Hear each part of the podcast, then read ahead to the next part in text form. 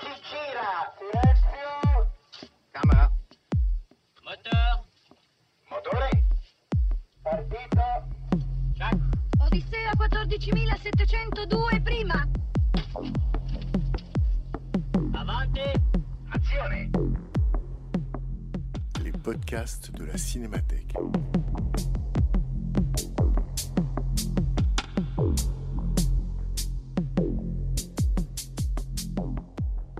En avril 2015, la Cinémathèque française organisait une grande rétrospective consacrée à Buster Keaton.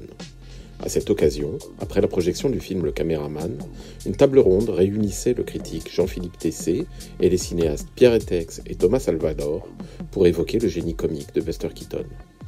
Cette table ronde était animée par Bernard Benoliel.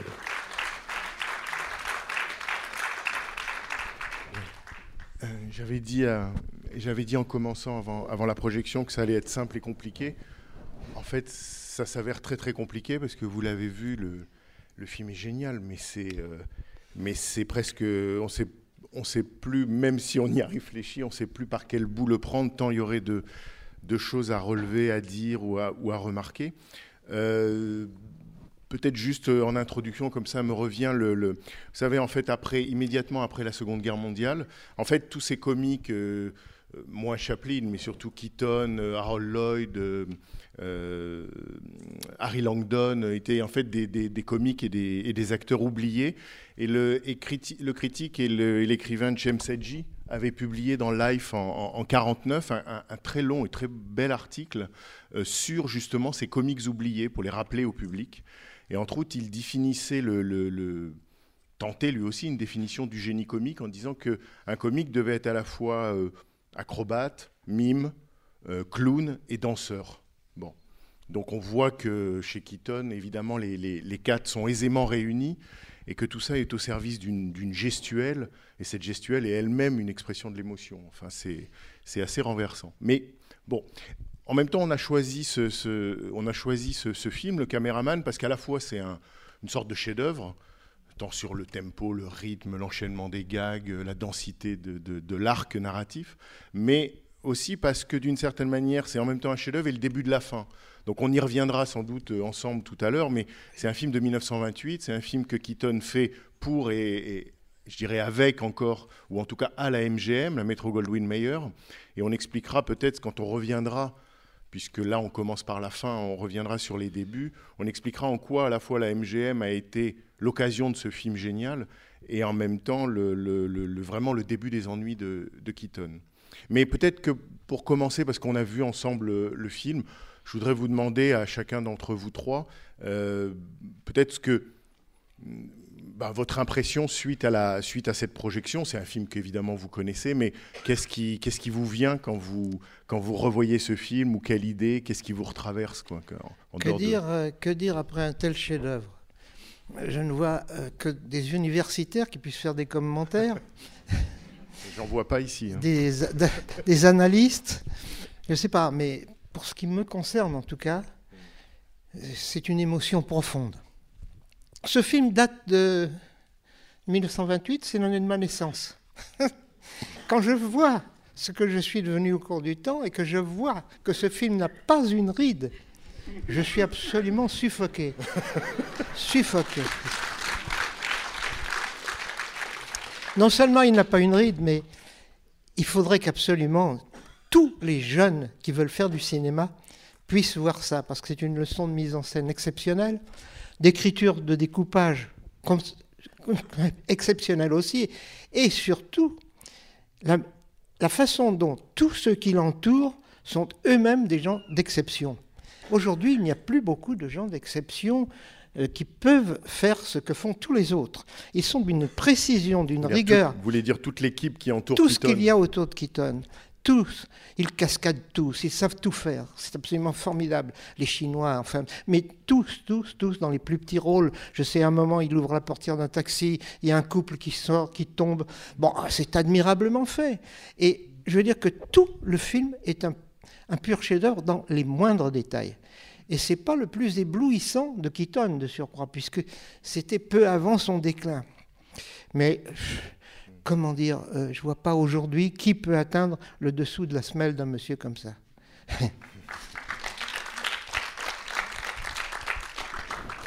Jean-Philippe ou Thomas, euh, une réaction par rapport à cette projection Oui, au c'est un, des plus beaux films de Keaton, évidemment.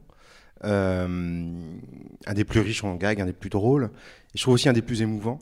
euh, pour plusieurs raisons. Un des plus inventifs parce que, quelque part, avec le Mécano de la Générale, c'est peut-être le sommet de l'art de Keaton. Enfin, à mon avis, c'est deux plus grands films, peut-être, ces deux-là. Et euh, dans celui-là, il y a les gags les plus purs, les plus purement keatoniens. Euh, notamment le fameux gag du téléphone avec la, conversation qui commence, d'abord avec le- les allers-retours dans l'escalier, et puis, euh, et puis ensuite la conversation qui commence et qui, qui se termine en face à face, c'est-à-dire que c'est un coup de fil qui se termine en face à face. Et ça, c'est vraiment c'est, c'est, emblématique du Keaton parce que c'est vraiment beaucoup de ces films sont les histoires d'amour aussi euh, contrariées, euh, pas forcément faciles, etc. Et dans celui-là, on voit aussi comment, et, encore une fois, c'est vraiment propre à, tous ces films, euh, l'art de Keaton, c'est vraiment faire ployer l'espace par les élans du cœur. Et il y a vraiment quelque chose de, très humain dans, cette manière de faire. Et, le, gag, quand on y pense, il est hyper conceptuel, le gag du téléphone. hein. C'est-à-dire, je téléphone à quelqu'un, je lui parle, et le temps que je termine ma conversation, il est déjà en face de moi. Comme si vraiment l'élan amoureux, euh, c'est une métaphore, elle est toute simple. Mais transport l'élan amoureux, amoureux, le transport amoureux, littéralement, le transport urbain amoureux, euh, va beaucoup plus vite que le téléphone, et finalement, la conversation se termine face à face. Donc il y a plusieurs gags comme ça, comme celui-là, effectivement. Il y en a beaucoup. euh, le film est riche, évidemment, de, de, de mille gags comme ça qui, sont, qui, sont, qui sont merveilleux. Et en même temps, je il y a une vraie émotion, pour- on peut dire en, en- en deux mots. D'une part, parce que c'est un des films où euh, on a le plus d'empathie pour Keaton, parce qu'il souffre beaucoup. Il a beaucoup d'embarras dans le film. Il est vraiment embarrassé par des gens, par des choses. Et on a vraiment souvent mal pour lui. C'est les petits embarras, c'est pas les très grands embarras. Mais par exemple, la scène dans le, dans le vestiaire de la piscine, elle est vraiment. euh, faut la subir quand même. C'est une vraie souffrance à sa place. À la piscine, sa rivalité avec les, les gros balaises de la piscine, etc. Et on est vraiment avec lui. Et il y a beaucoup d'embarras. De, Keaton est très embarrassé par, par les choses dans, dans le film. Alors que souvent, il y a, dans, dans tout son cinéma, il y a un, un mix entre justement de l'embarras, de la maladresse et aussi des sortes de coups d'éclat comme ça, merveilleux.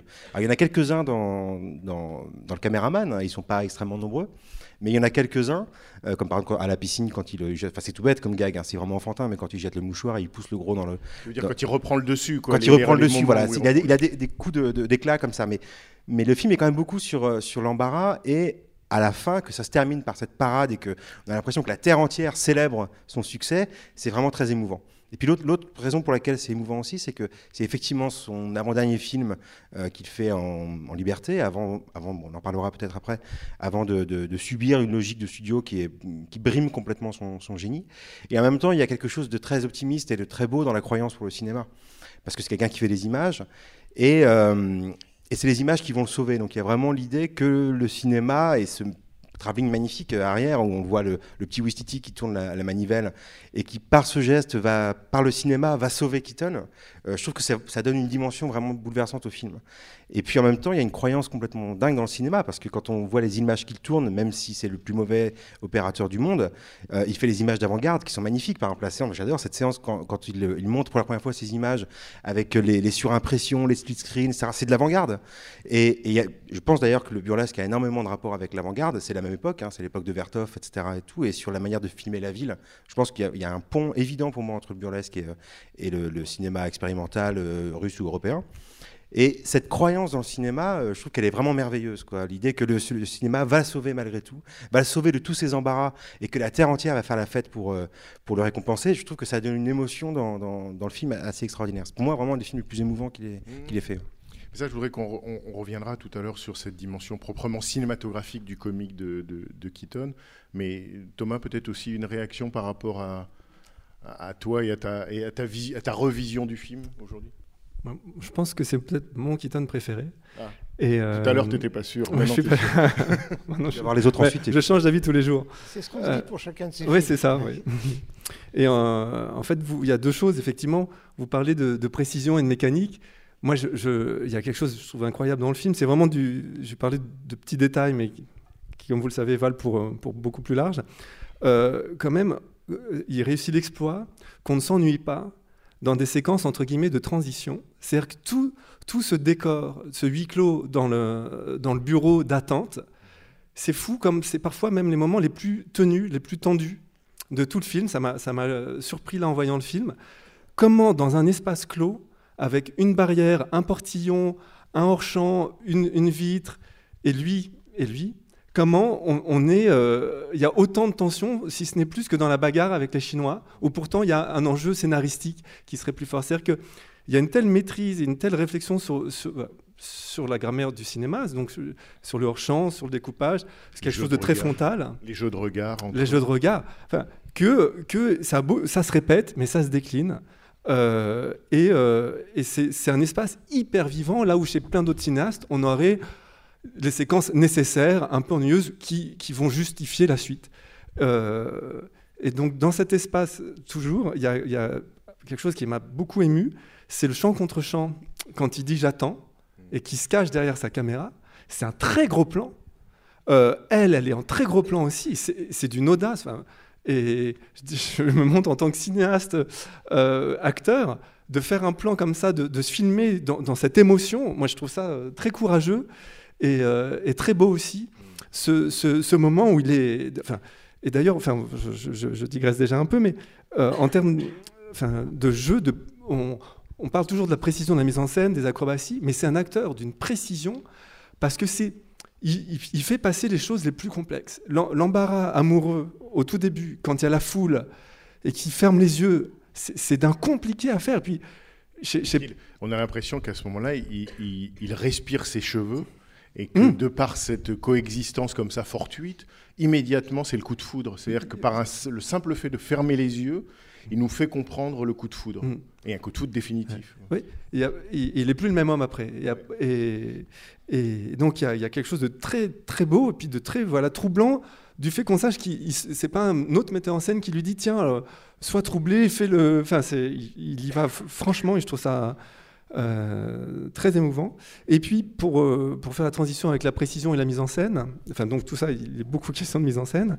euh, il y a ce plan qui est, qui que, que je trouve génial qui est quand il, monte sur le camion de pompiers où il a une, posture glorieuse qui est absolument sublime. L'image est très contrastée en plus. C'est un très très beau noir et blanc. Et, y a, et puis comment tout redescend, toute son énergie descend quand. Bah, déjà parce que le camion ralentit, donc c'est moins glorieux d'être sur un camion qui ralentit. Puis il rentre dans un espace, c'est moins glorieux que d'aller dans un endroit. Puis, et tout se referme. Et puis les, pompiers ont fini leur boulot. Et ben lui aussi. Et, c'est un plan séquence. Et, comment on passe d'un état à un autre, je trouve ça, euh, je trouve qu'il y, y a quelque chose de très très beau et, très, très, puissamment cinématographique euh, dans ce moment. Il y en aurait plein d'autres. Cette grammaire de- Je pense que si on commence à analyser chaque plan, c'est un éblouissement constant. Et ce que je veux dire, c'est qu'il y a eu des critiques, enfin des, des gens qui en tout, en tout temps ont dit qu'il était impassible. Il exprime tout avec une économie de moyens exemplaire. C'est le contraire de Charlie Chaplin. Je ne fais aucune comparaison, pas plus que Beethoven et, et Brahms, mais je veux dire que quand on atteint de tels sommets, on peut comprendre qu'il ait souffert beaucoup à un moment d'être complètement oublié. 40 ans d'oubli, vous savez, c'est dur à porter. Et je peux imaginer la souffrance de cet homme qui, était, qui, qui a commencé au music hall et qui a appris à faire tout ce qu'il fait dans le film. C'est-à-dire que vous avez dit une chose très intéressante, vous avez dit beaucoup de choses très intéressantes tous les deux, mais ce que je veux dire, c'est que quand il a, quand il a commencé, il était lui-même son auteur dans son numéro, dans les numéros qu'il faisait.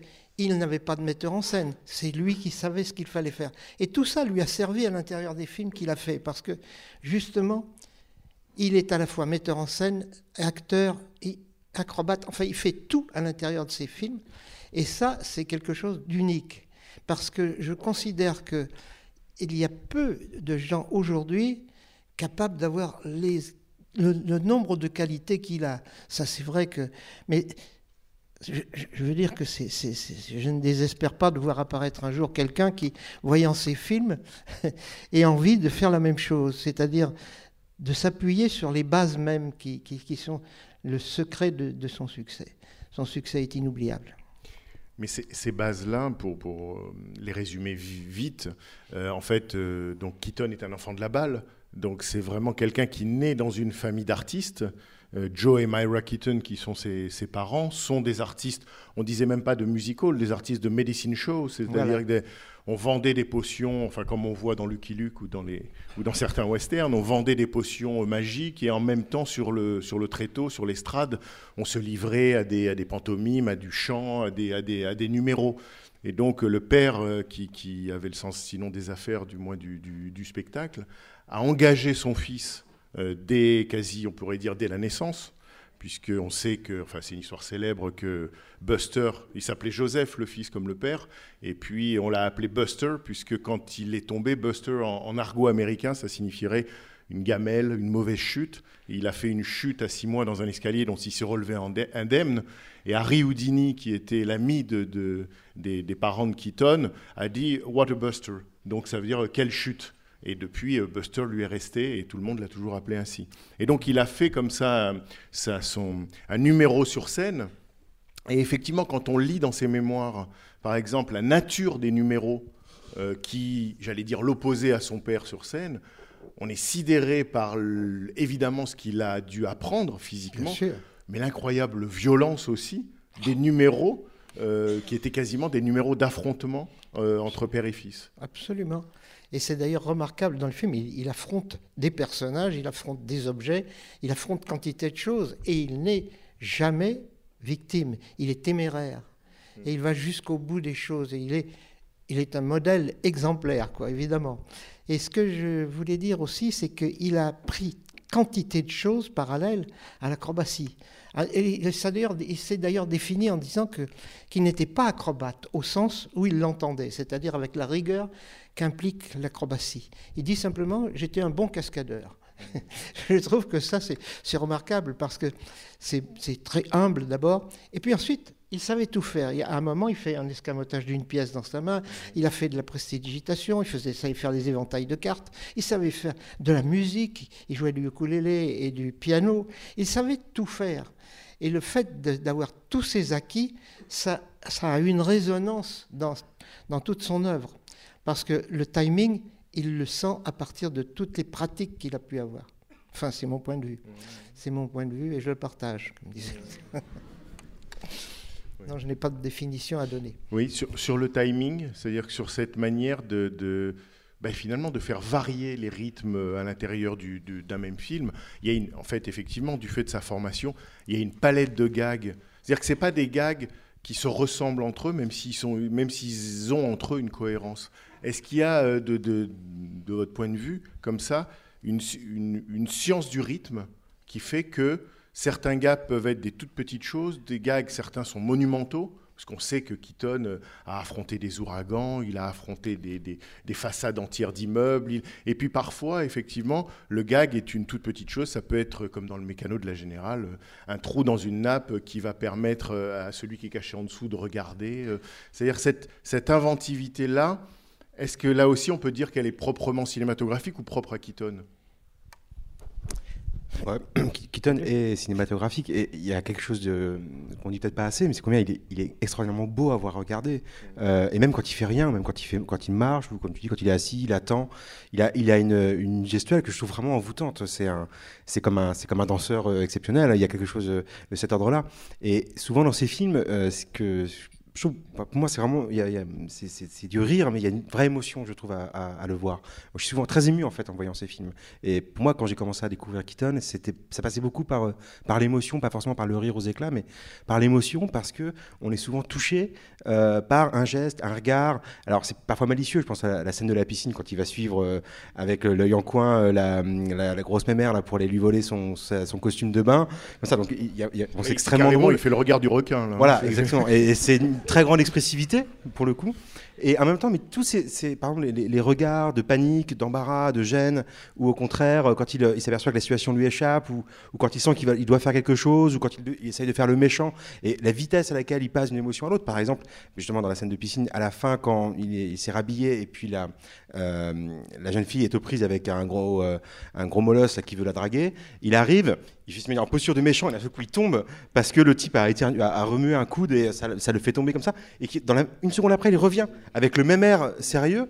C'est vraiment merveilleux. Ou une scène sublime, parce qu'on parle de timing. Il faut quand même imaginer, en termes de mise en scène de mise en place avec les comédiens, la complexité vraiment folle des, scènes. La, scène où il va euh, euh, la voir après le coup de téléphone et qu'il attend avec les autres jeunes filles, qui est une scène admirable, et qu'il s'enfuit et que à la au, cinq- au millième de seconde près, il arrive en bas de l'escalier pour lui prendre le bras et changer complètement l'attitude, de passer d'un- air de fuite, de panique, à une assurance comme ça de, dragueur qu'il n'a pas du tout par ailleurs, euh, et qu'il l'attrape par le bras, ça demande quand même une coordination. Enfin, quand vous êtes cinéaste, euh, euh, vous devez bien savoir à quel moment on donne le top de l'acteur, à quel moment il va mettre le pied sur la dernière marche. C'est quand même une précision complètement folle. C'est-à-dire qu'on a vraiment l'impression qu'en fait, il, il dirige depuis l'intérieur du plan. Et voilà, il est metteur en scène dans le plan. Ouais. quoi. Dans Et la complexité étant qu'il est lui-même metteur en scène. Donc a-. D'ailleurs, quand on voit tout ce qui se passe dans un seul plan, ça pour moi c'est- exemplaire. Il se déroule des choses. Dans- quand il est dans la cabine avec, et qu'il se dévait et que l'autre lui met ses vêtements, etc., toute cette confusion qu'il y a là, comment tout ça est réglé en un seul plan Mais c'est hallu- hallucinant. hallucinant. Ce qui- ce qu'il faut peut-être dire aussi, c'est que, enfin, moi, il me semble que le, alors quelque chose qui, sans le comparer, le différencie peut-être des autres euh, comiques de l'époque, c'est que effectivement, Keaton est peut-être de tous ceux qui a le comique le plus cinématographique, en ce sens qu'il a fait du cinéma un ressort comique. C'est-à-dire qu'il y a beaucoup de films de Keaton, le caméraman euh, déjà dans le, dans le titre, mais euh, la manière dont il utilise les surimpressions euh, involontaires, la, la Dziga Vertov dans, dans, dans les, les- ses actualités ratées, mais il a une faculté comme ça à, à utiliser le cinéma, pas seulement pour faire des gags, mais parce que le cinéma peut produire euh, des effets comiques en tant que tel. Des éléments nouveaux, oui. Hein Ça, c'est intéressant, effectivement, à ce titre.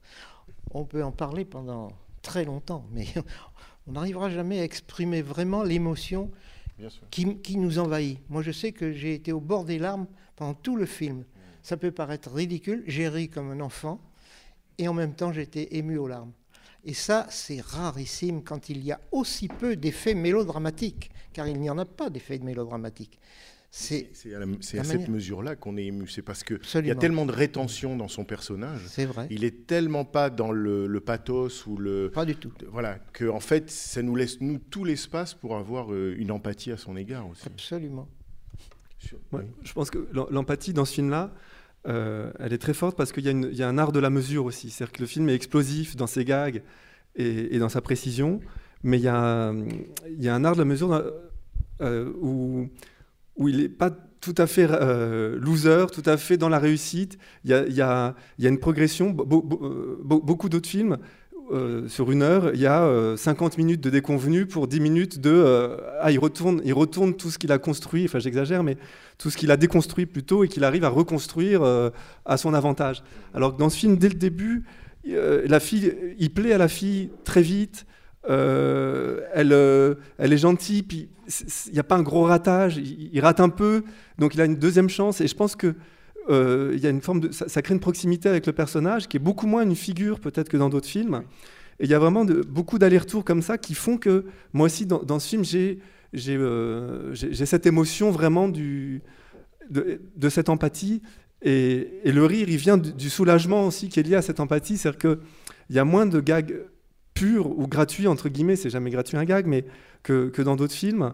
Et par exemple le, gag entre guillemets euh, du, du Wistiti qui tourne, ça nous fait rire, mais c'est un rire de soulagement. Enfin moi je, c'est un rire d'émotion parce que enfin, euh, enfin, la justice est faite. euh, il a perdu la bobine à cause du Wistiti, mais donc c'est drôle parce que, euh, mais en fait, c'est pas très drôle un Wistiti qui tourne manivelle. Ce qu'il y a de drôle, c'est justement le, un- enfin, je pense qu'il y a un rire de, de, libération.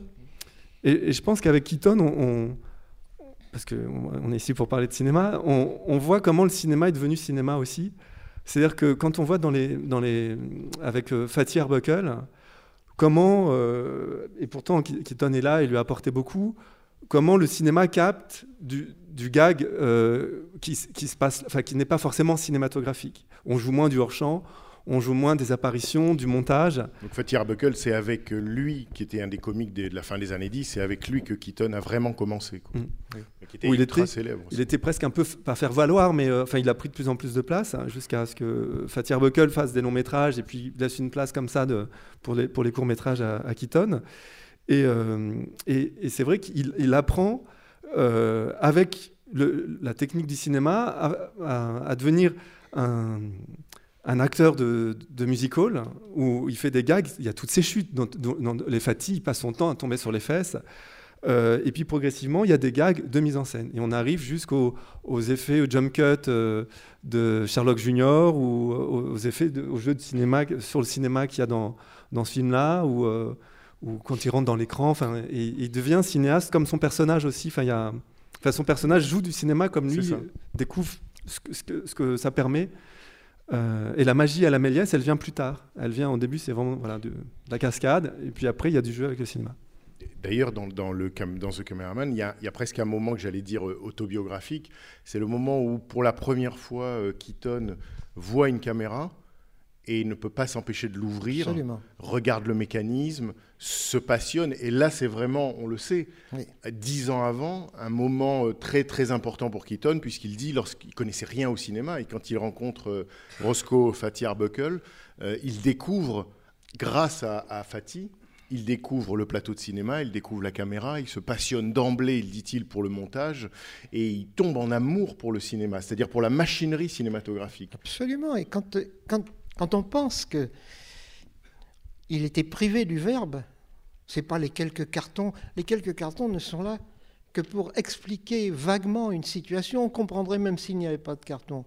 Je veux dire que ça ne repose pas sur le verbe, ça repose sur les, effets sonores dans le cinéma muet. C'est-à-dire qu'il y a toujours quelque chose, le téléphone qui sonne, euh, euh, un réveil qui le réveille, enfin que sais-je, une sonnerie qui le réveille. Il y a toujours des éléments dans chacun de ces films, des éléments sonores. C'est ce que Tati avait très bien compris et qu'il a apporté au cinéma, euh, au slapstick.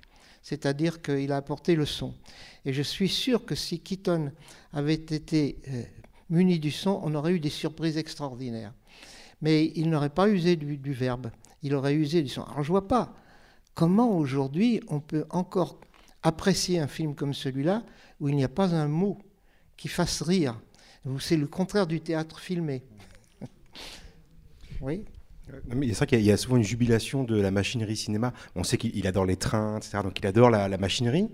Mais il y a, par exemple, dans la, scène de, guerre chez les Chinois, euh, il, fait un travelling euh, avec l'espèce de palissade qui tombe comme ça, qui fait un mouvement de caméra magnifique. euh, de grue, voilà, un, mouvement de grue comme ça, avec, trois planches et, de manière involontaire et presque magique. Il y a quelque chose de, l'ordre de la magie. Et puis, bah, tu rappelais les, les, les grandes inventions quasi conceptuelles comme celle de Sherlock Junior ou des choses comme ça. Et puis, ou dans Seven Chances, où il y, a, il y a ce moment qui, pour le coup, peut paraître un peu gratuit, où il a un, un- mais qui en même temps qui est très très kitonien aussi dans son idée du, de- du traitement de l'espace, qui est qu'il doit euh, rejoindre un lieu en voiture. euh, il monte dans sa voiture et puis il y a une sorte de fondu enchaîné complètement euh, Statique. statique et hyper bien fait, vraiment pour l'époque c'est assez éblouissant. Et il se retrouve devant une autre maison, il sort de la voiture et qui a un peu un écho du gag dans, dans- le navigateur où euh, il doit euh, traverser la rue, et c'est un homme très riche donc il doit traverser la rue, il monte dans la voiture avec son, son chauffeur et en fait ils font une boucle de 23 mètres et il va, de l'autre côté. Donc il y a vraiment cette, idée de, de, ployer l'espace, de, replier l'espace sur lui-même en fonction de ses affects du moment. On la retrouve euh, dans des gags comme celui de, du téléphone et de la, course à travers New York pour euh, rejoindre son, amoureuse. Euh, on les retrouve dans les gags comme celui de la croisade du navigateur et aussi dans des gags qui, ont trait à la machine cinéma, à la machinerie du cinéma et à ce que le cinéma permet d'un peu magique et quand on qui, est- le gag de Seven Chances avec, avec la voiture. Mais c'est vrai que ces films, il faut aussi le dire, c'est parce que tu parlais de, de- de son passage avec, euh, avec Fatih Arbuckle, euh, il y a vraiment une libération. C'est-à-dire que le premier court-métrage qu'il fait, c'est One Week, qui, a- qui est Qui sophistication. fait euh, seul, celui qui fait seul, oui. voilà, qui fait seul, ce qui est une so- sophistication incomparable avec celle des, avec les courts-métrages faits avec Fatih. Donc on voit comment il s'approprie d'un seul coup le, le cinéma, comment il reprend même un gag, qui est son gag peut-être le plus célèbre, de la façade qui tombe, qui est un gag qu'il avait déjà inventé pour Fatih Arbuckle, mais euh, sans, la- sans l'avoir signé en quelque sorte. Et le premier geste qu'il fait, c'est aussi de reprendre son gag génial, un de ses gags les plus géniaux, donc celui de la façade qui tombe sur lui. Et euh, et il faut quand même voir que son, son inspiration, elle est euh, à la fois très cinématographique parce qu'il va visiter plein de genres, il va aller visiter plein de paysages, il va faire un peu de western, il va faire un film épique avec, euh, avec la croisade du navigateur, il va faire des films urbains, des films à la campagne, donc des films très très variés. Et, euh, et il y a toujours une espèce de jubilation d'utiliser les outils du cinéma, euh, la profondeur de champ. Enfin, c'est un, cinéaste, c'est un cinéaste d'abord, Oui. et un cinéaste en termes de, de grammaire du cinéma, de découpage, de technique de cinéma, qui est, euh, qui est parmi les plus inventifs de son époque, vraiment. Quoi. Et qui met souvent en scène cette invention-là. Même, Qui aujourd- joue à beaucoup de même cette invention. aujourd'hui, il paraît très inventif. Ah oui, bon, c'est- Ah oui, ça alors. Mais quand, quand tu dis euh, One Week, la, le- la maison démontable, qui est donc le premier film que, que Keaton signe sans euh, Fatih Arbuckle, euh, on l'a montré ici à l'ouverture de la, de la rétrospective. Le film est proprement euh, sidérant, mais entre autres, dès son premier film aussi, non seulement il reprend la façade, mais il a cette idée d'un gag, euh, euh, comment dire, qui, qui, en quelque sorte, met le cinéma dans le coup du rire, puisqu'il y a la- la- la- l'actrice qui prend un bain, elle va pour sortir du bain, et elle se rend compte qu'elle est filmée. Donc elle a un regard complice à l'égard du spectateur du genre vous pensez pas que je vais, je, vais, je vais sortir du bain? Et là l'opérateur sort la main du hors-champ et vient cacher l'objectif. Donc euh, ça c'est vraiment où dans euh, The Playhouse, euh, Frigo Frigoli, où là euh, Keaton utilise le dédoublement. Donc il joue tous les rôles. Mais seul le cinéma permet ça puisque c'est par trucage en quelque sorte qu'il se démultiplie. Oui, absolument. Absolument. Je ne peux qu'approuver parce que j'ai une émotion tellement profonde que je pense qu'on on a très souvent parlé de la mécanique de- et de, du côté architectural de Keaton, mais on a très peu souvent évoqué les émotions qu'il procure. Certes, ça n'est pas comparable du tout, encore une fois, avec Charlie Chaplin, mais pour moi, ça a une force colossale avec, comme je vous disais, une économie de moyens qui est rarissime. rarissime. C'est ce qui me semble le plus important. Tout est construit merveilleusement et, à chaque fois il fait mouche. Alors ça, c'est très difficile. Mais Pierre, est-ce qu'il faut, il faut peut-être aussi rappeler que euh, on, disait One Week en 1920, enfin, euh, les techniques de tournage euh, à cette époque-là, est-ce qu'il en était de entre guillemets l'écriture d'un scénario? C'est-à-dire que souvent les films de, de Keaton, mais aussi les, premiers de Chaplin ou les films de Max Sennett, euh, la question du scénario telle qu'elle s'est posée ensuite et telle qu'elle s'est imposée au cinéma ne se posait pas du tout de la même façon pour ceux qui faisaient ces deux bobines ou ces trois bobines. Bien sûr. Alors c'était d'ailleurs de toute façon, il a dit que les choses qui, le- qui le séduisaient le plus, c'était les courts-métrages, parce que justement, il n'y avait pas une histoire longue à raconter, mais il fallait être concis. Et en même temps, euh, le temps du rire, ce qu'il a toujours très bien apprécié, parce qu'il a eu ce contact avec le public au départ, le temps du rire est restreint.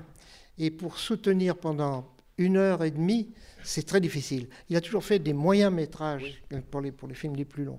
Celui-là, il doit être un des plus longs Oui, d'ailleurs. ça doit être un des plus longs, il fait une heure et quart. Oui, oui. Une heure dix, une heure et quart, c'est ça en général. Euh, on parlait de, de One Week, donc son- le- son premier court métrage, qui est peut-être un, précis de fabrication où c'est pas un hasard peut-être si son premier film sous son nom, enfin sous sa direction euh, totale, euh, et, et un film sur la mécanique, sur la fabrication. Donc pour, ceux qui n'ont pas vu le film, il s'agit de, de fabriquer une maison démontable avec tout ce que cela implique, enfin de, de ratage, de vis à l'envers, de plans qu'on lit à l'envers, de, de numéros de caisse inversés, tout ça. Et, euh, et c'est un film qui se concentre sur comment on fait les choses euh, dans One Week. Et, il y a, et donc, évidemment, quand on fait, si, on fait tout bien, c'est pas très intéressant. Et il y a comment on fait, on, fait les choses, et avec évidemment le, grain de sable qui font qu'il y a une fiction et qu'il y a du mouvement. Et, euh, et puis quand on arrive presque donc à, la fin de cette, période, euh, cet âge d'or keatonien, euh, effectivement, je pense que ce qui fait aussi la, richesse de, du caméraman, c'est la variété de registres et de, et de, et la, la- de, registres exploités et de l'utilisation de la grammaire euh, cinématographique. Il utilise aussi bien des espaces hyper confinés, donc comme dans la, cabine, que une émotion par la mise en scène quand il va faire ses premières images et qu'on le retrouve dans le stade.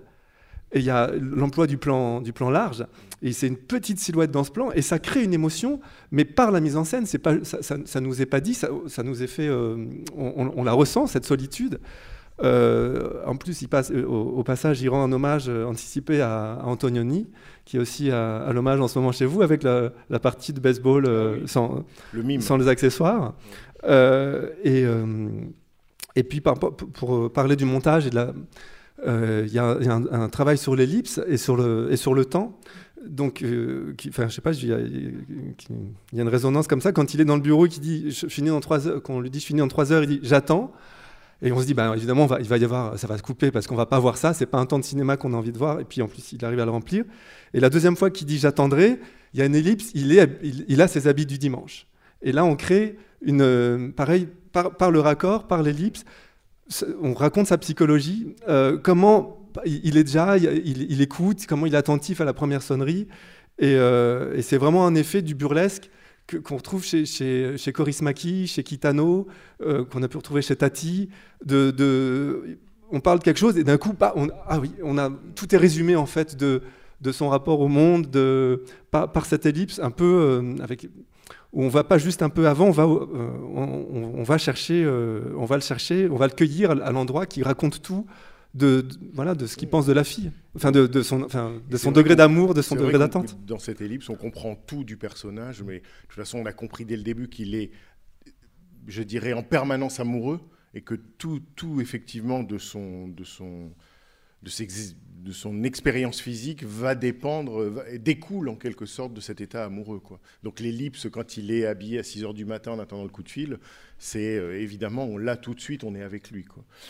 À propos de la scène du stade, euh, effectivement, cette scène du stade où il joue tout seul, euh, c'est aussi comme un, ce qu'il reste du temps de l'improvisation dans les films précédents. C'est-à-dire que vraiment, on sent là que ça, ça ça n'a pas été scénarisé.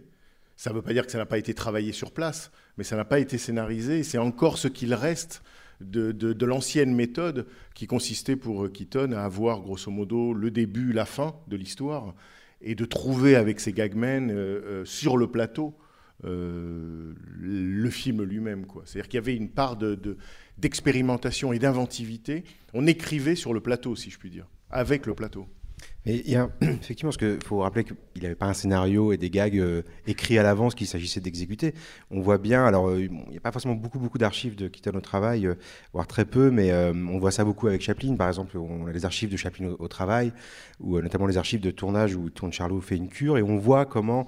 Pareil, il a une trame vague, il faut bien une trame parce qu'il faut choisir des lieux de décor, etc. Donc il faut un minimum de trame.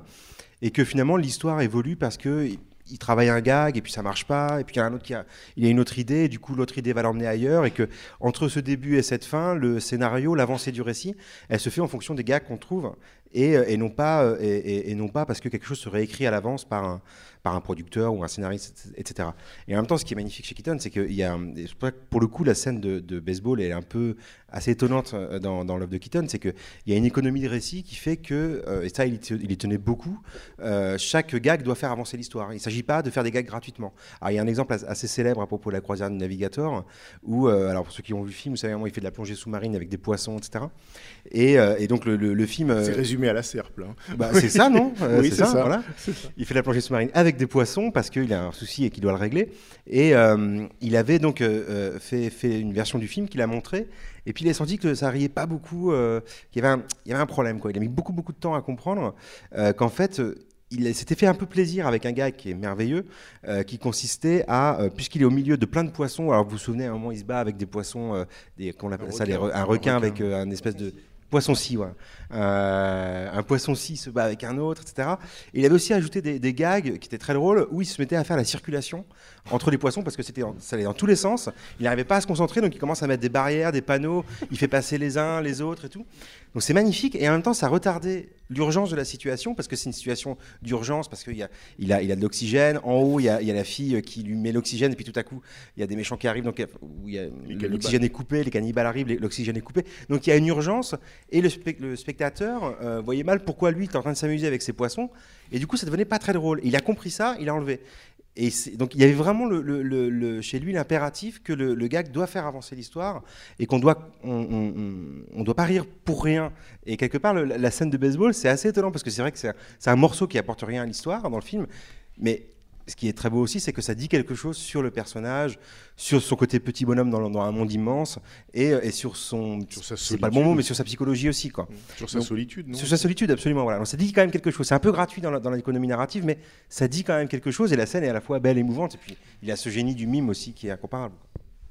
Oui, c'est- c'est- c'est- je- je- on reparle encore d'émotion, euh, mais ce qu'il y a de très beau dans, dans, euh, dans ce film, c'est qu'effectivement, à part ce moment-là, euh, chaque gag est connecté à la, tension amoureuse en fait. Et c'est-à-dire que le gag de la peau de banane, euh, il, fait rire mais il fait peur parce que jusqu'ici tout se passe bien, on, marche sur des œufs et on a envie que ça se passe bien pour lui parce qu'il y a, cette empathie dont, on parlait tout à l'heure. Et la peau de banane qu'on a vue mille fois, d'un coup, pour ceux qui la voient apparaître au premier plan, ça, crée un- une tension et et on se dit comment il va s'en sortir. Et d'ailleurs, il s'en sort en se remettant droit et puis en, et d'ailleurs, je, je- je- je le mime. C'est une attitude qui est très présente dans le film, qui est aussi un des ressorts du- comme ça du- de- de- des, des grands burlesques, euh, de, de co- comment se, à avoir une, une contenance en fait, quand, dans, face à la- face à l'adversité. Et, euh, et dans, dans ce film-là précisément, il passe son temps à se redresser, à, à- reprendre à- à contenance, faire comme si tout allait bien, et à, à reprendre sa route, en fait, son chemin et euh, que ce soit au pied de l'escalier alors qu'il est poursuivi par les, par les, par la- la- les femmes là, quand il retrouve son, son amoureuse et qu'il lui prend la main après une glissade, parce que tu as, oublié la glissade tout à l'heure, il y a une glissade sur 3 mètres qui est hallucinante. Euh, et, mais tout, tout est toujours retardement et, crainte liée à l'histoire d'amour. Et effectivement, un gag, il fonctionne euh, que s'il il est, il est lié à, à ce pourquoi on est là, c'est-à-dire une histoire d'amour. Mais un gag, c'est toujours un petit scénario en trois temps. Et dans tous les films de Keaton, c'est comme ça. Il y a des effets comiques, mais le gag proprement dit, il est en trois temps, toujours. Alors bon, c'est un peu mathématique que de dire ça, mais c'est exemplaire parce que ça n'a pas une faille. C'est le contraire de ce que faisait Chaplin. Chaplin improvisait sur le plateau, comme vous avez dit, et il est resté neuf mois, par exemple, pour, pour faire comprendre que dans City Light, l'aveugle marchande de fleurs le prend pour un milliardaire alors qu'il est un vagabond. Et il a cherché pendant neuf mois pour trouver la solution. Keaton, ça allait beaucoup plus vite.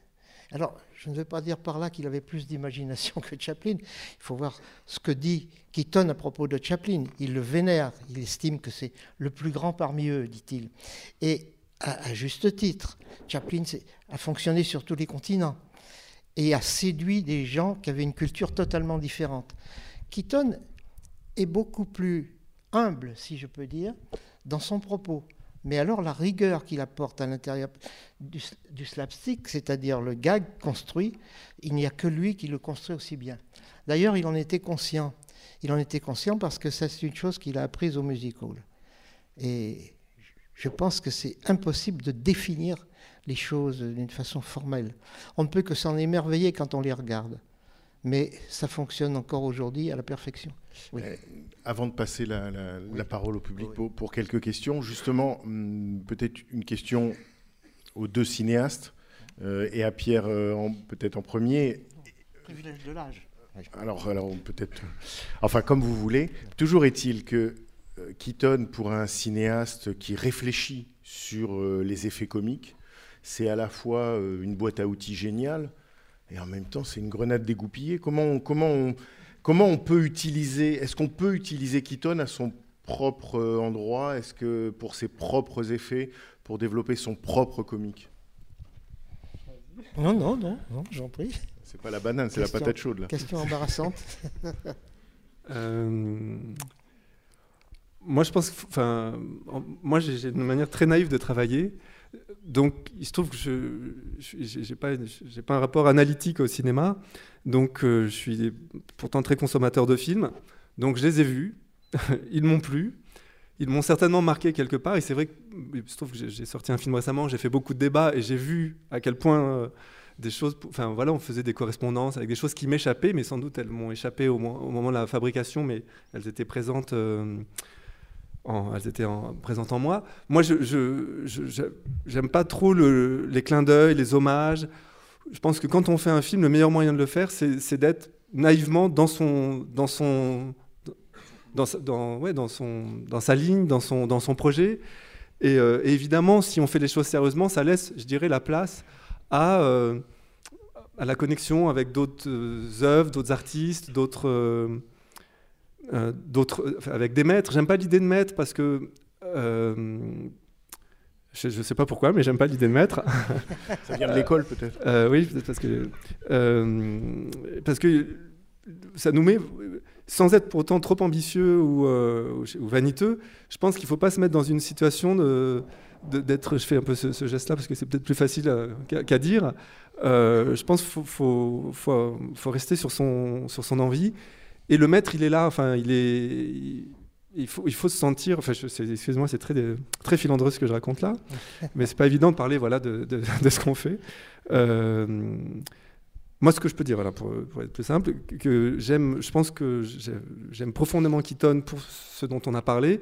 Et c'est vrai que moi, voir au cinéma un corps qui exprime une émotion, qui exprime un rapport au monde, à la société, à, à- la difficulté d'être, voilà ce que c'est que la difficulté d'être un homme dans une société, que ce soit la sienne, euh, mais ça vaut pour, pour toute époque, euh, confronté aussi à la, modernité, donc euh, les outils. là, le téléphone, il invente aussi le téléphone sans fil, un, peu avant l'époque aussi.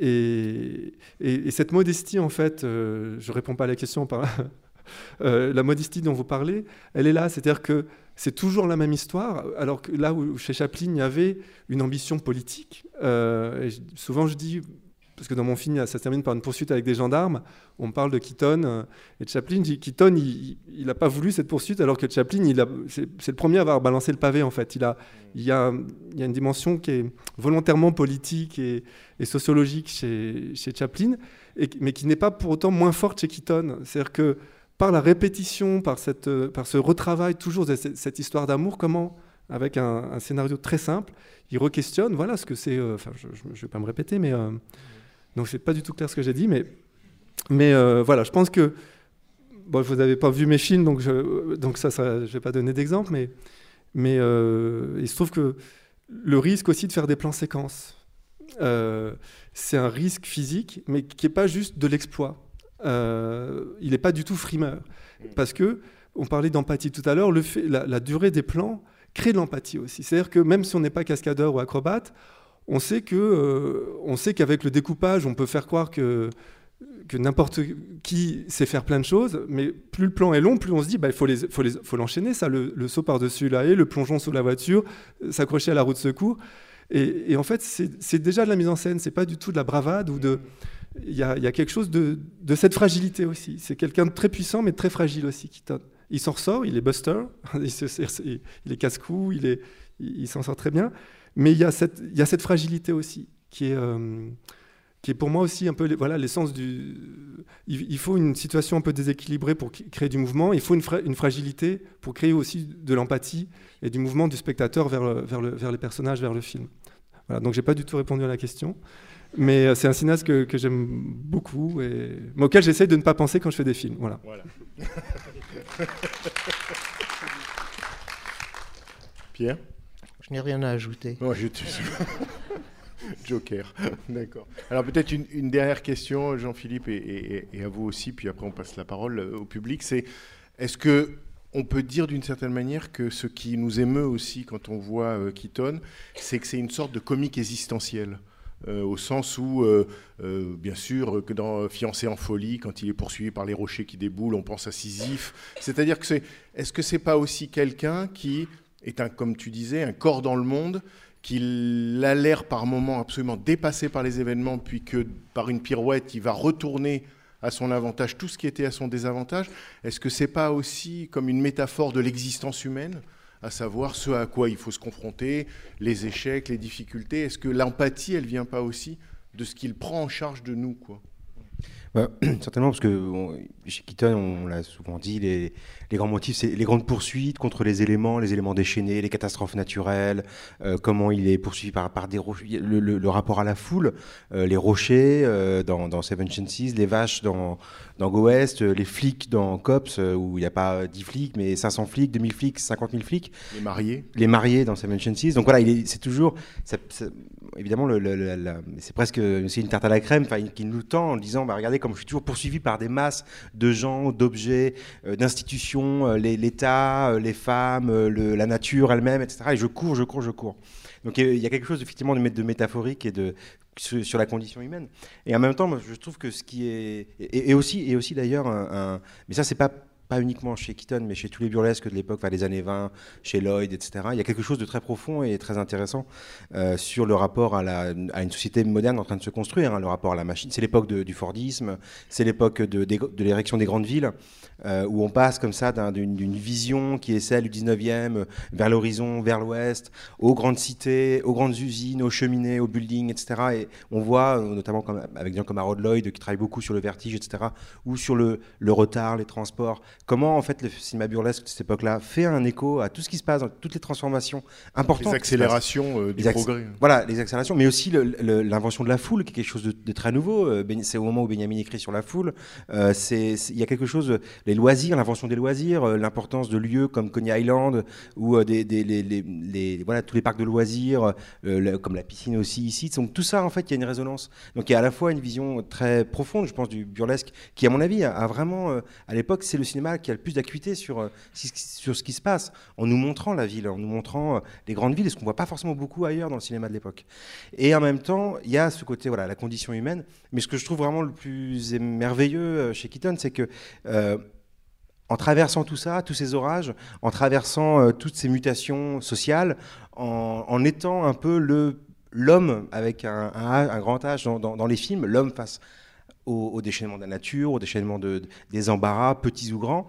En même temps, ce qui est merveilleux, c'est qu'il arrive à inventer euh, une réponse à ça qui lui appartient que à lui, qui est complètement inconnue, qui n'a pas d'autre exemple, ce qui est son attitude et sa manière de faire. Je pense par exemple à la difficulté des rapports amoureux, euh, qui a un ressort évidemment de tous les burlesques de, l'époque. Comment conquérir la belle, comment la garder. Euh, c'est bon, c'est pas, il n'y a pas que dans les années 20 qu'on pensait à ça, on y pense toujours aujourd'hui, mais euh, il y, a, évidemment, c'est un ressort important et il y a une manière d'inventer de, de, des rapports. C'est pas du tout la sociologie, hein, mais des rapports hommes-femmes par les gestes, par les regards, par des petits moments comme ça il n'y a vraiment pas d'exemple. Je prends, enfin, il n'y a pas d'autre exemple que chez Keaton.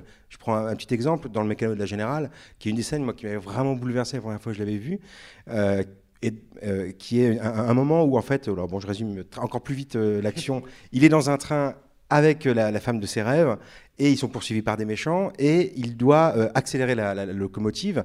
Donc euh, il demande à sa copine de mettre des grosses bûches dans, le, le dans la, chaudière pour faire avancer plus vite la locomotive. Et, euh, et elle est un petit peu, elle est un petit peu gourde, euh, malheureusement. Elle ouvre la, chaudière, elle prend une brindille, elle met dans la, chaudière, elle referme la chaudière et elle, fait, une pause. Et quand Keaton voit ça, euh, il lui redonne une autre brindille pour être sûr qu'elle fait vraiment, fait vraiment ce qu'il est en train de croire qu'elle fait. Et elle reprend la brindille, elle met la brindille. Et là, il a envie de l'étrangler, et il l'étrangle. Et il, il se jette sur elle, et il s'arrête, et il l'embrasse. Et il recommence à, à, faire son activité. Et c'est magnifique.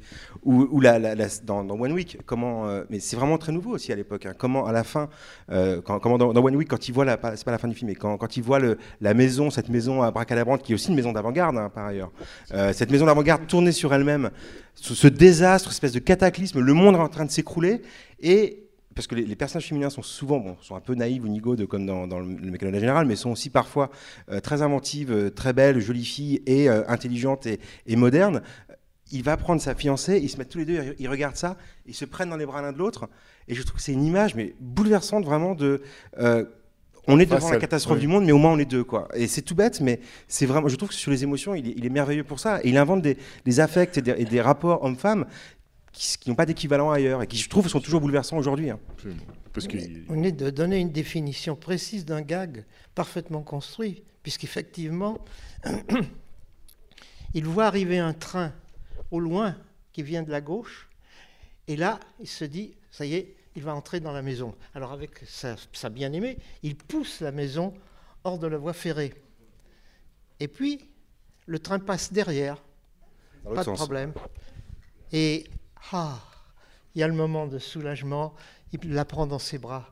Ouf, on a sauvé la maison. Et à ce moment-là, un train arrive de la droite, paf, et arrache la maison. Ça, c'est la construction parfaite avec vraiment une, une merveille sur le plan humain et, et, et qui fait qu'on ne peut pas dire euh, simplement s'attarder sur le fait que le gag est bien construit.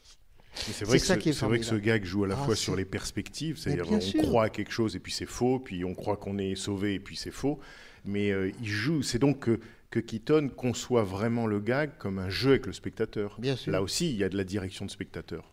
On croit à une chose, euh, puis finalement, quand on a cessé d'avoir peur, c'est là qu'on aurait dû se faire attention. Enfin. Et puis, et puis, il y, a- il y a souvent, ce que, comme avec la, la fille dans le mécano général, quand il, tu lui donnes une brindille en disant mais elle va vraiment le faire, c'est tellement éblouissant, les, les idées sont tellement dingues parfois, et elles s'échappent totalement à la, à la raison, à la- à la- même à la description, qu'on a l'impression que tous les personnages, y compris Keaton lui-même, doivent vérifier que ça s'est vraiment produit. Par exemple, dans Cops, il y a un, un- un gag extraordinaire où euh, il est poursuivi donc, par, par plein de flics, il voit une malle dans la rue, il se jette dans la malle, il s'enferme dans la malle. Le flic l'a repéré, arrive, ouvre la malle, il regarde, il se réenferme dans la malle, qui est un truc d'enfant, comme, comme quand on croit qu'il y a un danger et qu'il suffit de se cacher soi pour que le danger disparaisse. Et le flic lève la malle, et là, le fond de la malle cède, et Keaton sort par en dessous. Et là, il y a un moment, mais une seconde, qui est merveilleux, les- ils se regardent l'un et l'autre, Keaton et le flic, ils regardent sous la malle, et il s'en va. Et pendant une seconde, ils se sont dit, mais est-ce que c'est vraiment arrivé? Et ça, c'est extraordinaire, que et cette dimension euh, jubilatoire du cinéma, on a l'impression que lui-même la ressent dans les films, et qu'il est lui-même ébloui par ce qui arrive par moment. Comme, les autres personnages autour de lui. C'est comme la scène du baseball, c'est-à-dire que c'est il joue tout seul, mais c'est comme on joue dans sa chambre. C'est-à-dire qu'on invente des personnages, on croit qu'on est plusieurs. Enfin, il y a à la fois chez Keaton de l'enfant. Et peut-être ce que tu disais m'a fait penser à ça sur les, les rapports amoureux, enfin les rapports homme-femme, c'est qu'il y a du féminin en Keaton. Le moment où dans le caméraman ils vont à la piscine, c'est comme un seul homme qui entre dans la cabine des femmes. Si je puis dire, c'est comme un seul homme qui, oui, qui va du côté des femmes. C'est que, il, il- c'est pas seulement qu'il est attiré par les femmes, il est attiré par le féminin, quoi. Il arrive, il arrive en robe. euh, Il arrive en robe, enfin bon, il y a vraiment quelque chose de cet ordre-là. Oui, il se déguise souvent. Oui. C'est vrai a, hum, a, on a dit que un- c'était un cinéaste qui questionnait donc la, la société, la modernité, tout ça, mais toujours avec une très grande douceur. C'est-à-dire qu'il y a la violence des chutes, il en, fait, il en a fait je sais pas combien de milliers dans sa, dans sa carrière, euh, je ne sais pas dans quel état était son coccyx euh, à la fin de sa carrière, et euh, et il y a toujours l'autorité aussi, le- euh, mais il n'a pas, pas ce côté rebelle donc avec Chaplin, et, et, et c'est un, et c'est un personnage très doux. Et c'est idiot, peut-être naïf de le dire comme ça, mais dans son rapport aux femmes, dans son rapport aux autres, au monde, il a quelque chose, et ça, ça concourt peut-être à, à l'empathie qu'on peut avoir pour lui, il a euh, un regard un peu, euh, sans pour autant être naïf, mais il est, euh, il est bienveillant. Il c'est pas, c'est jamais le premier à aller, à aller mettre le coup pied au cul de l'autre, quoi. Euh, et, et puis il y a quelque- c'est un personnage aussi très volontaire et qui apprend. Et je pense que c'est ça qui est très beau. Euh, on voit dans, dans le film qu'on a, dans le caméraman, dans, quand il va la première fois dans le bureau où travaille euh, sa, future amoureuse, euh, deux fois de suite, on ouvre la porte en rentrant dans le bureau et on, on lui cogne les fesses. Et la deuxième fois, il fait un pas de côté. Et il revient. Et il a, eu- il a deux fois l'erreur et la troisième fois, il apprend. Et, et c'est vraiment quelque chose qui est très moteur euh, chez lui en tant que cinéaste et puis comme, comme personnage, de toujours le côté un peu bon élève, le côté, euh, on pourrait se dire sur le papier, c'est pas très intéressant, quelqu'un qui a envie de bien faire. C'est plus, oui, ou c'est école de la vie. C'est-à-dire que lui, qui n'a pas été à l'école, il apprend là Voilà. sur le terrain. Il apprend sous nos yeux en direct. Et à chaque fois, il refait. euh, et, et- et- et- et ça, et ça- ça- ça- ça se marie très bien avec le comique parce que le comique, il y a la répétition, sauf que c'est jamais la répétition parce qu'il y a toujours ce pas de côté aussi, cette, euh, cette petite variation qui, fait, qui crée aussi une connivence avec le spectateur et qui, et qui, et qui le, et qui le fait grandir aussi, qui le fait devenir homme, adulte, parce que il, il revient jamais à la case départ, même s'il y a toujours de- souvent des effets de boucle comme euh, euh, Entre le début et la fin du Voilà, film. entre le début et la fin, mais il n'est- plus le même sans qu'il y ait eu d'émancipation spectaculaire, sans qu'il y ait eu un moment où il comprenne ce qu'est la vie, tout ça. Il est, c'est vraiment pas à pas qu'il devient euh, un autre et qu'il devient euh, homme dans ce monde. Et de manière très douce.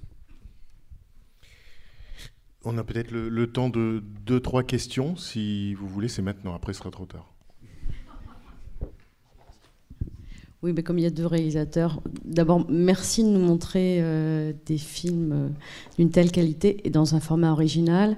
Moi, ce film, je le découvre pour la première fois sur grand écran et c'est de la sidération parce que euh, le format euh, 1.33 prend toute sa valeur, ce qu'on ne voit pas à la télévision parce que c'est vraiment trop petit. Et justement, à partir de ça, il y a une réflexion, je me... enfin une question que j'aimerais poser aux deux réalisateurs et puis euh, aux journalistes.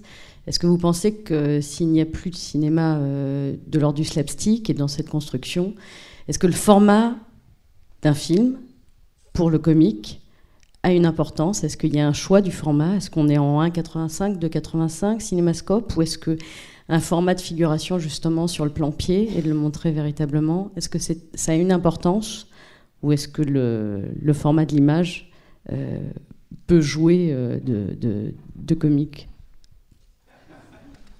Privilège de l'âge, allez-y. Moi, je vais essayer d'être bref. crois qu'il va Euh, t'engager dans toutes ces, dans toutes ces sorties.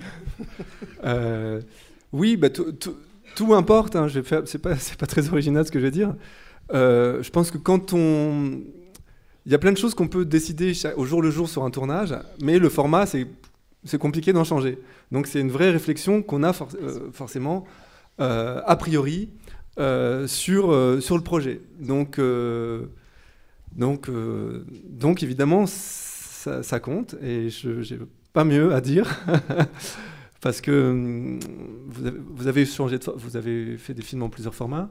Oui, mais j'ai tout ramené en 1,66 parce que comme ça, je suis sûr qu'ils seront projetés dans le bon format. Voilà. Enfin, je- j'en étais sûr, mais étant donné ce que sont devenues les, les- les salles de, de projection, les spectacles, les salles de cinéma, il y avait toujours une trahison. C'est-à-dire qu'un jour, j'arrive à Montpellier dans un, un cinéma dit d'art et essai, et je demande est-ce que vous avez là un 66 et le, et le directeur de la salle me dit euh, le, le 1,66 euh, Oui, à peu près. J'ai dit comment à peu près? Oui, enfin, c'est, c'est pas exactement le 1,66, oui, c'est le 1,85. Oui, c'est ça. Bah, je dis alors vous coupez les pieds ou le haut de la tête? Oh, ben oui, mais. Ben voilà. Tandis que là, vous avez vu Keaton tel qu'on doit le voir. Et ça, c'est, c'est exemplaire. Et aujourd'hui, le, le drame, c'est que la télévision elle-même bouffe euh, le haut et le bas de l'image la plupart du temps. Enfin, de toute façon, un film n'est pas fait pour être vu à la télévision. Il est fait pour être vu sur un grand écran. C'est pourquoi moi, je pense qu'il faut absolument encourager l'équipe de, de- de la Cinémathèque à faire des projections multiples et innombrables pour que des spectateurs nouveaux puissent apprendre quelque chose. Parce que c'est ce qui est merveilleux, c'est qu'on découvre des choses qui, qui n'ont plus d'âge, qui, qui, fonctionnent comme au premier jour. Ça, je me répète, mais c'est pour moi ce qui, ce qui est le plus important. On peut voir Keaton à vie, euh, il ne me fatigue jamais, au contraire. Je le redécouvre à chaque fois.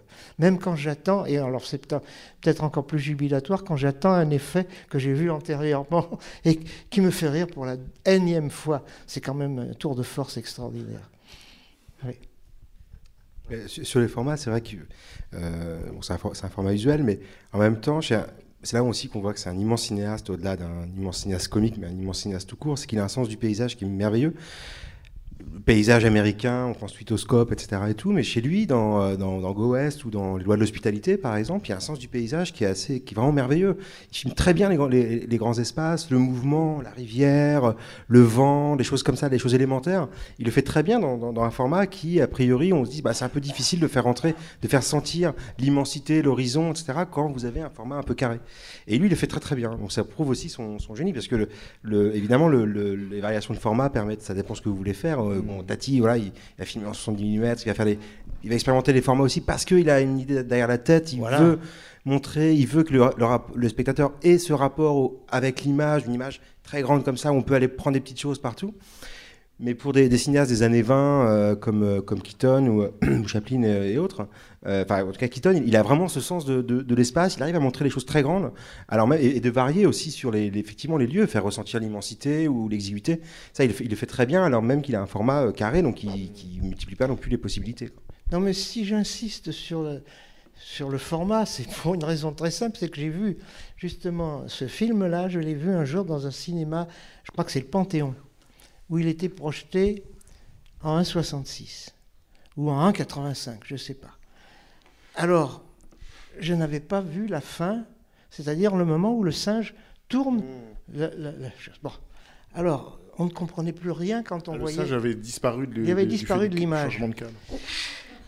Alors je suis allé voir le directeur, je lui ai dit écoutez, c'est scandaleux, vous avez coupé. Oh, bah non, c'est le format maintenant, etc.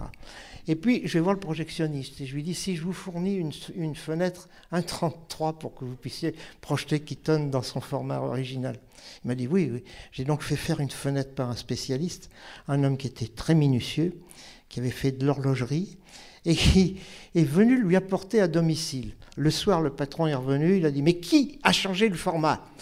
Alors, bah, c'est Etex qui a demandé Mais de quoi il se mêle? Ah oui, je me pose encore la question de savoir de quoi je me mêle. C'est vrai.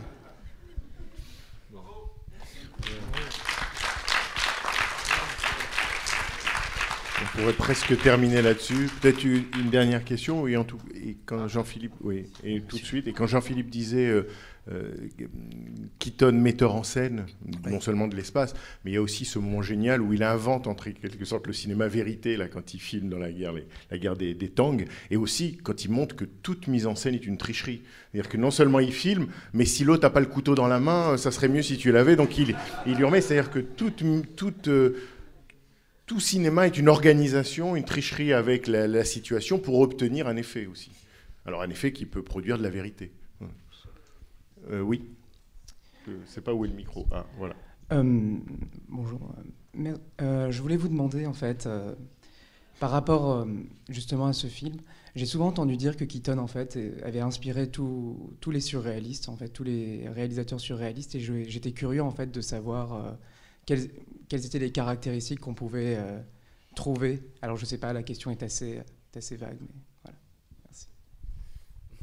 les, les surréalistes, c'est vrai qu'on aimait, beaucoup les, euh, les comiques aussi, simplement parce que si vous voulez, faire la guerre à la raison, euh, vous aurez forcément des alliés du côté des comiques, puisque les films sont, déraisonnables et défient la raison en permanence.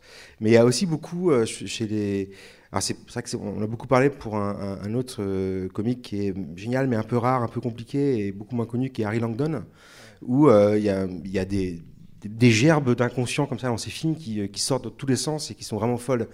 Mais, mais chez Keaton aussi, il y, a des- images comme ça qui sont, qui sont de l'ordre du surréel. Enfin, moi, je, je sais pas, je pense à dans les lois de l'hospitalité, le moment où il est dans, dans dans de wagon et que son, les soubre- il essaie de mettre un énorme haut de forme qui touche le plafond du petit wagon dans lequel il est. Et puis, il le met comme ça. Et puis, évidemment, au premier, euh, premier soubresaut de la, de la carriole, euh, pouf, il est enfoncé dans son, dans son, dans son chapeau. C'est vraiment des images, évidemment, qui devaient plaire aux, surréalistes. Quoi. Et puis, euh, et puis, alors, ça, c'est beaucoup aussi lié à Chaplin, euh, le rôle de la sexualité chez Chaplin, ce côté où, après, chez les Marx Brothers, c'est évidemment, les, les, surréalistes ont toujours adoré le, cinéma comique parce qu'il y avait quelque chose de, de pulsionnel et, et de. Il n'y a pas de censure en fait, même si euh, évidemment les, films sont très sages, etc. Et tout, mais on voyait, il y a toujours euh, une espèce de, de, de poussée d'images comme ça, euh, à la fois déraisonnables et qui sont, euh, qui sont de l'ordre de l'inconscient aussi et qui, et qui sortent dans les films. Ça pousse tout le temps. C'est vrai que que ce soit André Breton, euh, Desnos, euh, beaucoup ont écrit sur le, sur le cinéma et le cinéma euh, burlesque. Et, moi, l'image qui me vient en, en vous écoutant, c'est c'est dans Sherlock Junior, bien sûr, le moment dans le cinéma où il entre dans l'image, mais surtout à un moment où il est chez lui. Et puis il s'approche d'une porte de coffre-fort, il ouvre la porte du coffre-fort, et en ouvrant la porte, en fait, c'est la porte de chez lui, et il se retrouve dans la rue. Ça, c'est une image qui n'appartient, enfin, qui est de plein pied avec le réel et qui n'appartient pas à la réalité. Et là, on, De Magritte, là ça euh, vacille. attends, quoi. presque, ouais. oui, complètement. Bon. Par rapport à la sexualité. Ah oui, il me dit le Ah oui. problème. Vas-y, vas-y. Parle-nous, Non, non, mais dans ce film, Vas-y. euh, On finit, là. sur la sexualité. Non, non, mais il y y, a quand même ce moment incroyable dans la piscine où il est nu et frôlé par, euh, par une Et oui. dizaine de femmes. Enfin, il y a, y a- Dès qu'il, dès- oui, c'est, c'est, c'est quand même incroyable. Absolument. Et on le voit à moitié nu. Enfin, on- J'ai pensé même, à tout d'un coup à un retour de fiancé en folie. Mm. Dès qu'il est nu, Mm. il y a tout d'un coup un banc de, Ouais, ouais. pas un banc de poissons, mais un banc de- de femmes littéralement qui, qui, qui, qui, voilà, qui arrive. Ouais, essaye pour le coup de garder une contenance quoi, malgré tout. Oui, j'essaye de passer inaperçu. On voit pas tout. hein. Oui, euh, Voilà. dans, dans- dans ce film, il y a. On va être obligé de s'arrêter. hein. Je sais. Ah, pardon. Bon. Oui, dans ce, dans ce film précisément, il y a un contraste saisissant entre le fait qu'il maîtrise parfaitement sa mimique, son corps, et que les objets, par contre, est catastrophique et il est complètement apra- apraxique. Et on a l'impression que le pire objet, c'est la caméra. Euh, Qu'est-ce que vous en pensez?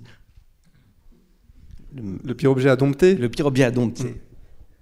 Dans C'est- le caméraman. Ouais, mais c'est ce qui est beau, c'est qu'à la fois, effectivement, le- le- le- l'objet est source d'embarras, parce qu'il y a le, gag, le running gag de la, de, de la vitre qui est toujours cassé par cette caméra qui tient jamais en place et qui finalement va beaucoup bouger, puisque même quand on la, la pose, bon, elle, elle penche, elle tombe, la manivelle s'en- s'enlève. Au cœur de la bataille, on coupe un pied, deux pieds, donc du coup, bon, il fait couper le troisième, comme ça on n'en parle plus. Donc elle, bouge beaucoup et en même temps, c'est aussi, aussi l'instrument, enfin, c'est, ce qui va le sauver. C'est pour ça que c'est vraiment, il y a une espèce de profession de foi dans le cinéma euh, qui, est- euh, naïve et qui est magnifique hein, de, cette image, de ce travelling arrière. On voit que en fait un petit singe était là à filmer tout et que c'est cette caméra, euh, cette caméra si embarrassante, si compliquée, qui va, qui va le sauver, qui va lui rendre la- l'amour, qui va réparer une injustice euh, et, euh, et qui, va, hum, voilà, qui va remettre un peu d'harmonie dans, dans un monde qui est d'un seul coup un peu aux, mains des méchants.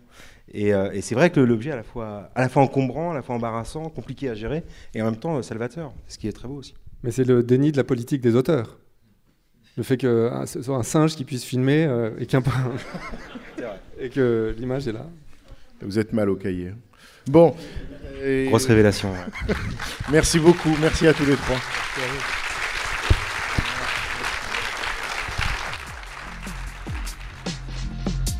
C'était les podcasts de la Cinémathèque française.